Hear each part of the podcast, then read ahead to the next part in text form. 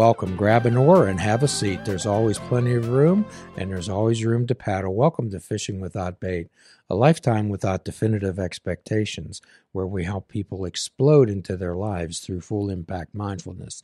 If you're welcome nowhere else, you're welcome here. The only admission price is the honesty, open mindedness, and willingness to try. As always, we offer an eclectic roster of guests, and tonight we've invited back one of our absolute favorites, uh, Miss Santina Grace. Santina, welcome back. Thanks for having me back, Jim. Happy to be here. For those of you who may not be familiar with uh, Santina's uh, special abilities, if you could possibly go back into your time machine and go back to episodes 219, 220, and 221. Um, perhaps you can get a better grasp of uh, Miss Santina's special abilities. All of us have gifts, talents, abilities, Santina, and yours seems to be uh, with the medium and being able to connect. And there's a many things with this pandemic raging throughout the United States, and here we are in Pittsburgh. There's much talk about connection and people's lack of. Could you catch us up a little bit where you're at with that? I really do believe that this time is meant to be. I mean, we've got to look at life as a lesson. Life is all about lessons and what you can learn and what you can take from it. So a lot of um, people come to me and they they're asking, you know, what is this lesson? Like, I really just feel as if I'm t- in timeout, and in a sense, we kind of are because there's really, you know, a lot of places are closed. Um, you're advised to kind of stay home, um, which is where I am right now. Um, and so, really, what I think this time, what the gift of this time is, if you, you know, because once we're out of this time, it will be easier to see the, the the positivity of it. Is to really take a look inside of ourselves, to really reflect um, I, I, you know, it's easy. I think a lot of us at the beginning of the pandemic took a look at our environment, and a lot of people did home improvement. You know, you're looking at your four walls, so you start to think about the things that have always bugged you, and you start to make improvements. You know, you something maybe like the paint in a room or some sort of thing that was broken, um, you, you repair it. So the same thing with ourselves. It, it's kind of like once you've exhausted that kind of looking outside of yourself and your environment to improve it. You really, what I feel like we're doing now in these winter months, because there's less activity outside, there's more of this feeling of wanting to be inside where it's warm. So it's a perfect time, in my opinion, and it's something that I'm personally focusing on, is starting a meditation practice and learning to find that kind of quiet inside of yourself, um, just to kind of you know dispel a lot of that noise that you hear because it can be really discouraging every day just to hear you know the death tolls and you know the amount of people who are positive and and that kind of thing. Um, there is hope. It looks like there's some some good things coming for us in 2021 as far as like maybe some vaccines or some treatments for for this um, you know disease that's that's kind of inflicted this whole planet. Um, but i just really feel like it would be it would be really you'd be remiss if you didn't focus on the fact that this is a time for us to really do some self work. Um, and then when we emerge from this time and we reconnect and we have the ability to be around each other, it should really be about appreciating the company of others. We, we really should never take that for granted. And I think in this timeout, um, there is a feeling and a sense of isolation at times. And, and I, you know, I'm human and everyone feels it. And in it, whether you be whether you're at home alone by yourself um, quarantining or or with another person that might be driving you a little bit crazy um, it's all kind of part of this lesson that we're kind of going through and, and learning to appreciate each other learning to kind of um, just finally look at those parts of ourselves that we had been distracted with the outside world for so long and we really just didn't pay attention to so that's kind of what I'm up to, and that's what I think this time is about. So, re listening to our episodes from last year, just about at this time, uh, I caught on rather quickly that you were so much more than a medium.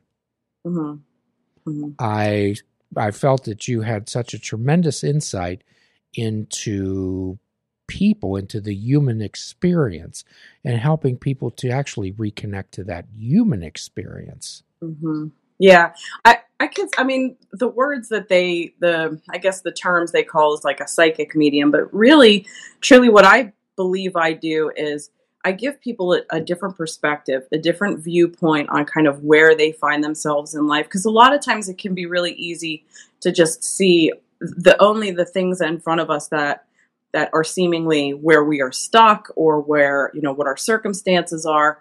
And sometimes it's hard to just see beyond that or see the fact that there are choices and that you know if we make a choice it do, it can actually change and affect us in in really positive ways. Um, i've had the privilege of really working with a lot of people and over the years i think the thing that makes me the happiest is getting to connect with people and them telling me you know something that i said. And and i've got to be honest with you i believe in this thing called like it's the spiritual like um confidentiality agreement.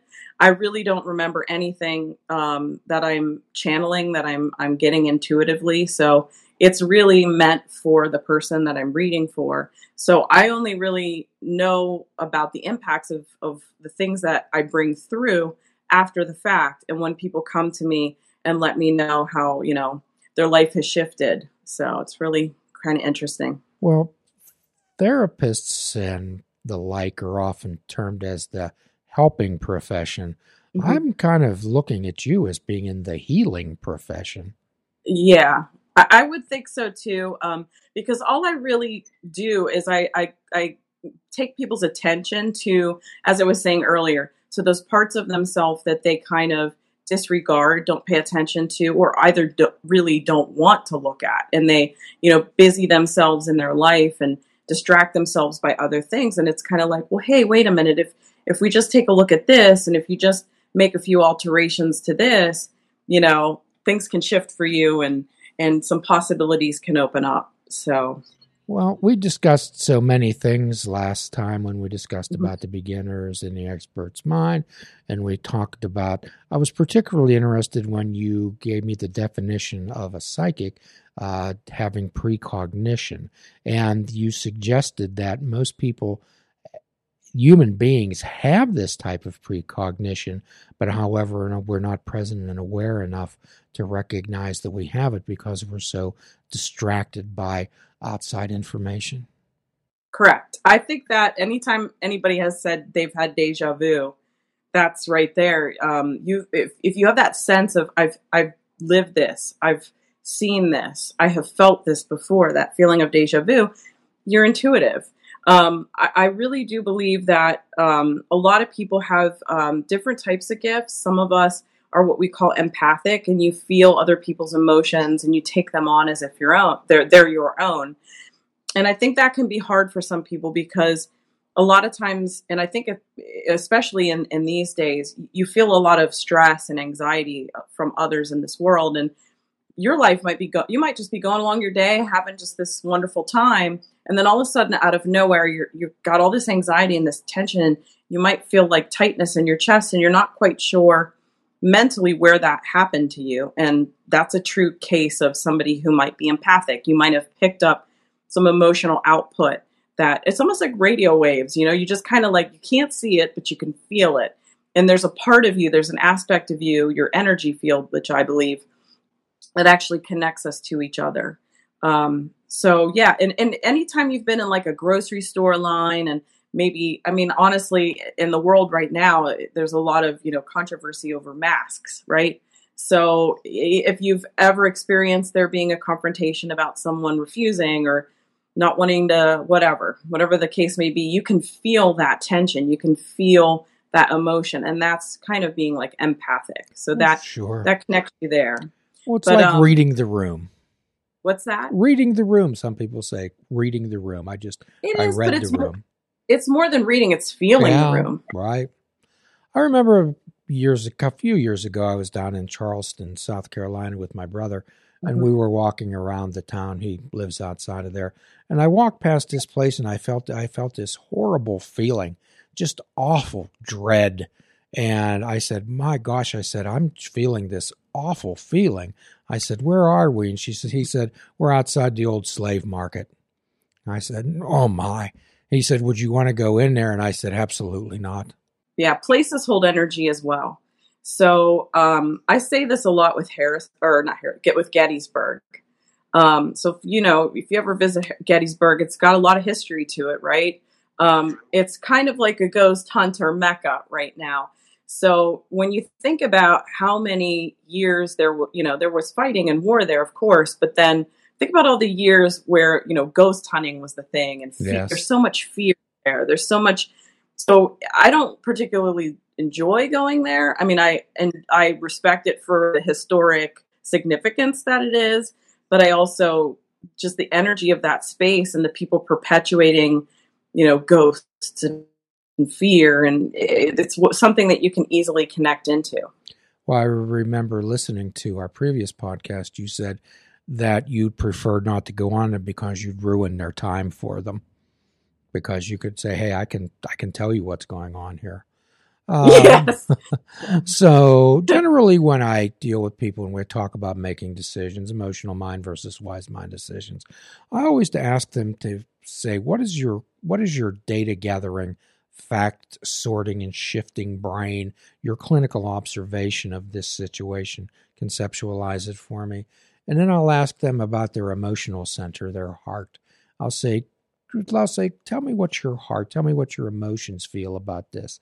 And then I'll say, tell me what your gut feeling is. Tell me what your intuitive feel, your immediate intuitive feel for this situation is. And I, I suggest to folks that when your head and your heart and your gut aligned, you'll know the answers. And I think this precognition has a whole lot to do with what this intuitive gut type of feeling is. Definitely. Yeah. Some people even experience precognitive dreams um, where they'll have a dream. I mean, it, I teach classes about dream interpretation as well. Um, because you have to know the difference between fear-based stuff that you're just replaying your life or you're replaying some things and your the things that you may have talked about throughout the day and then actual things where it feels like it could be a past life it could be someplace in the future i mean we go some really interesting spaces when when uh, you know we're unconscious and we're in that dreaming state.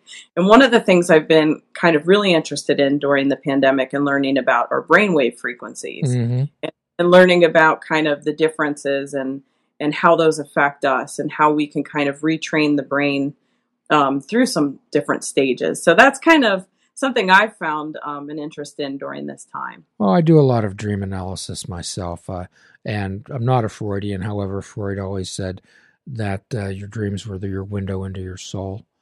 Uh, deal with a lot of unfinished business. So I'm really interested in uh, this precognition and how people how people lost that, Santina. You know, I really do think that it was. I think I may have said this in the in the previous show. I think it's something that was part of kind of our DNA when we were kind of hunters, gatherers, and we were living more of a wild life, less domesticated, less inside, you know, our homes. When we had to be more nomadic peoples, and we had to kind of, you know, in the wintertime, it was t- like the birds. We would need to go south because we were very, you know, the people just kind of needed to go where they needed to go. So you had to have a sense of if we take this path, if I look at the things around me, if I smell things. So we used our senses so much more. You know, we listened to things. We we used smell. Um, we we used our memory. We used touch. We used a lot of things that I think now we kind of just take for granted because we really have these kind of lives that are very um, just I, I hate to say it, but like very easy. I mean, it's as easy as like go to you know put, order something online and it's delivered to your house. So you really don't need to um, to have these skills. But I believe that you know there, and I I feel that it's something that I've worked with and and I think it's in a lot of like martial arts where you actually feel energy. You can actually feel the presence of someone in another room. You can feel the presence of of, of just energy in that corner. And I think we had that when we had to be more in a wild kind of environment when we felt movement, we felt energy. We it was more subtle, but um I don't know. That's that's my philosophy Well, on it, and that's why I think it's been dampened a bit. Well, the uh, amygdala is one of the oldest parts of the human brain, and what it did, it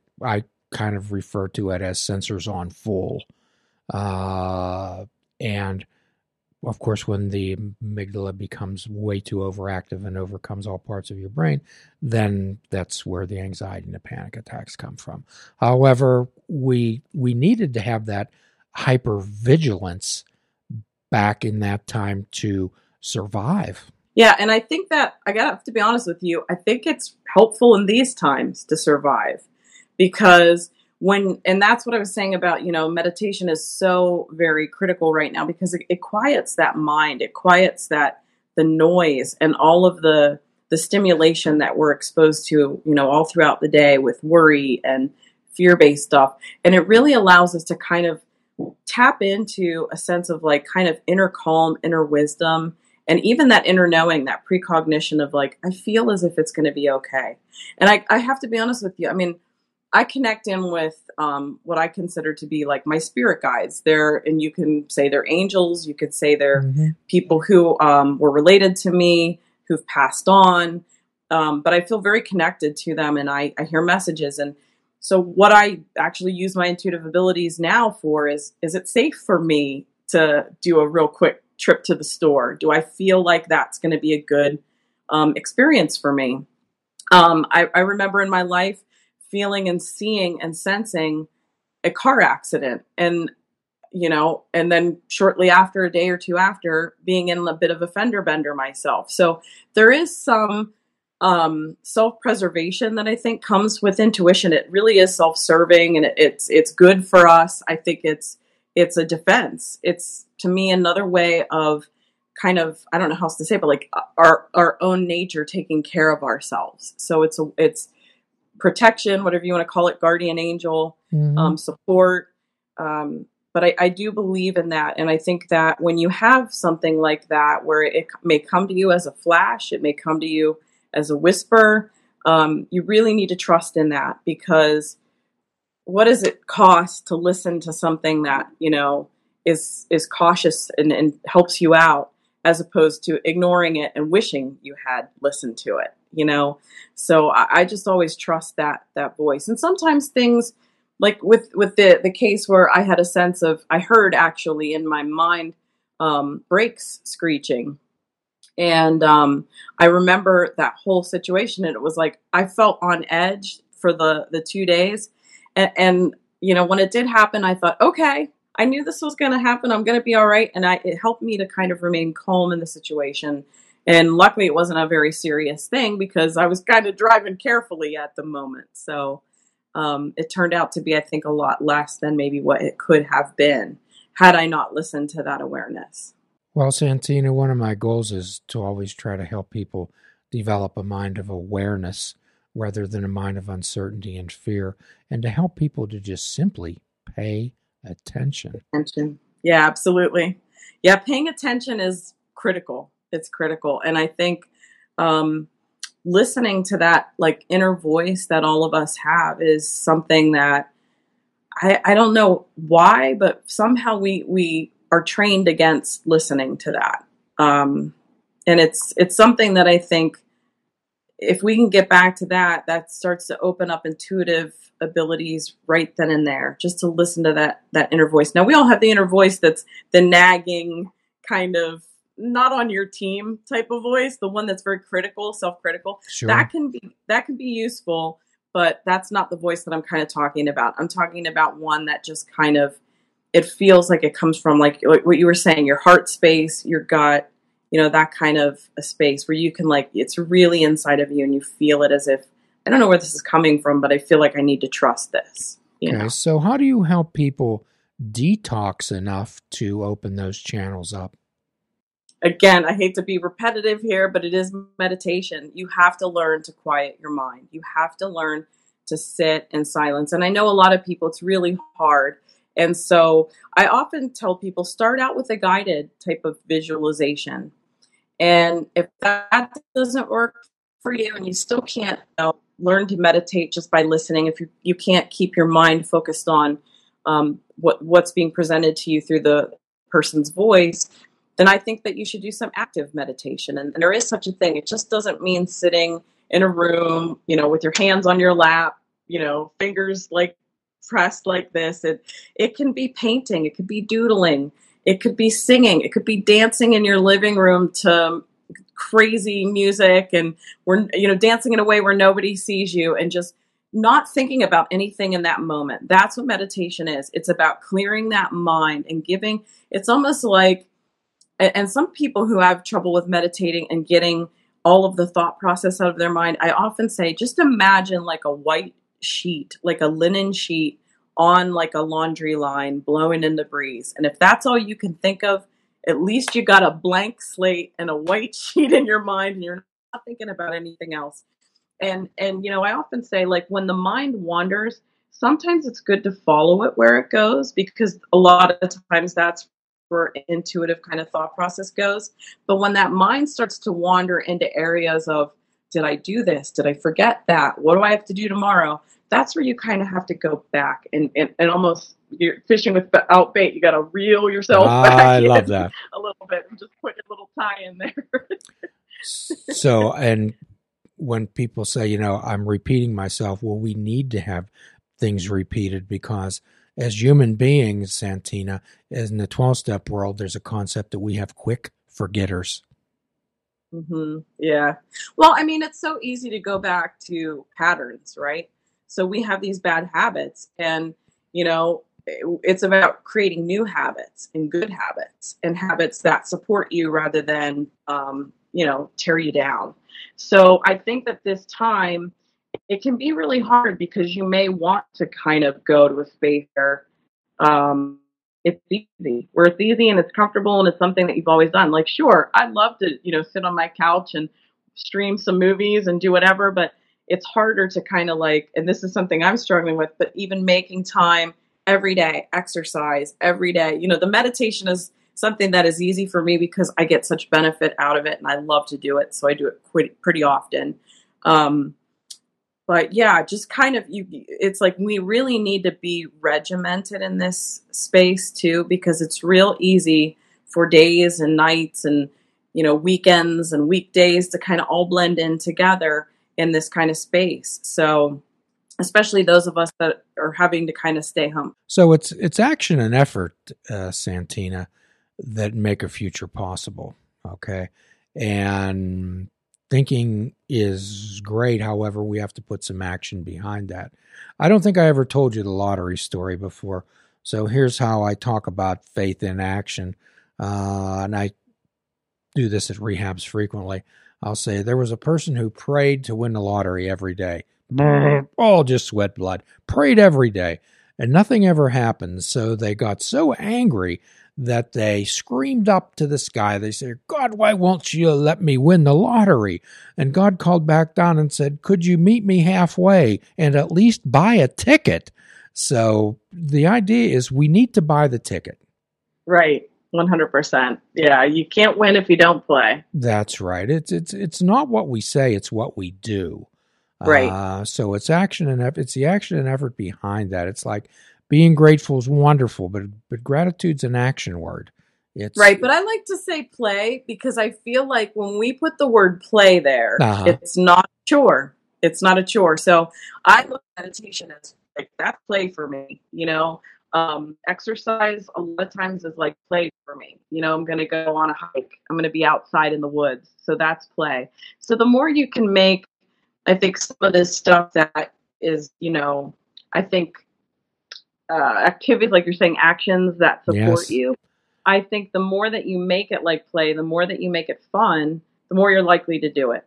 Well, so that's why I say play. Sure. well, that's the difference between having to do something and choosing to do it. So I often those self-defeating words, you know, 90% of cognitive behavioral therapy is about changing the language in the way you speak to yourself. And choosing to do something makes you in command of it. Please check out our website at fishingwithoutbait.com, where you can listen to the show, comment on our discussions, and find out where you can subscribe to our podcast. If you're interested in flying the colors of Fishing Without Bait, click the shop icon on our website. We have clothing, mugs, cell phone cases, and so much more. Show the world that you fish without bait. This show is a member of the Sorgatron Media Podcast Network. Find out more at sorgatronmedia.com.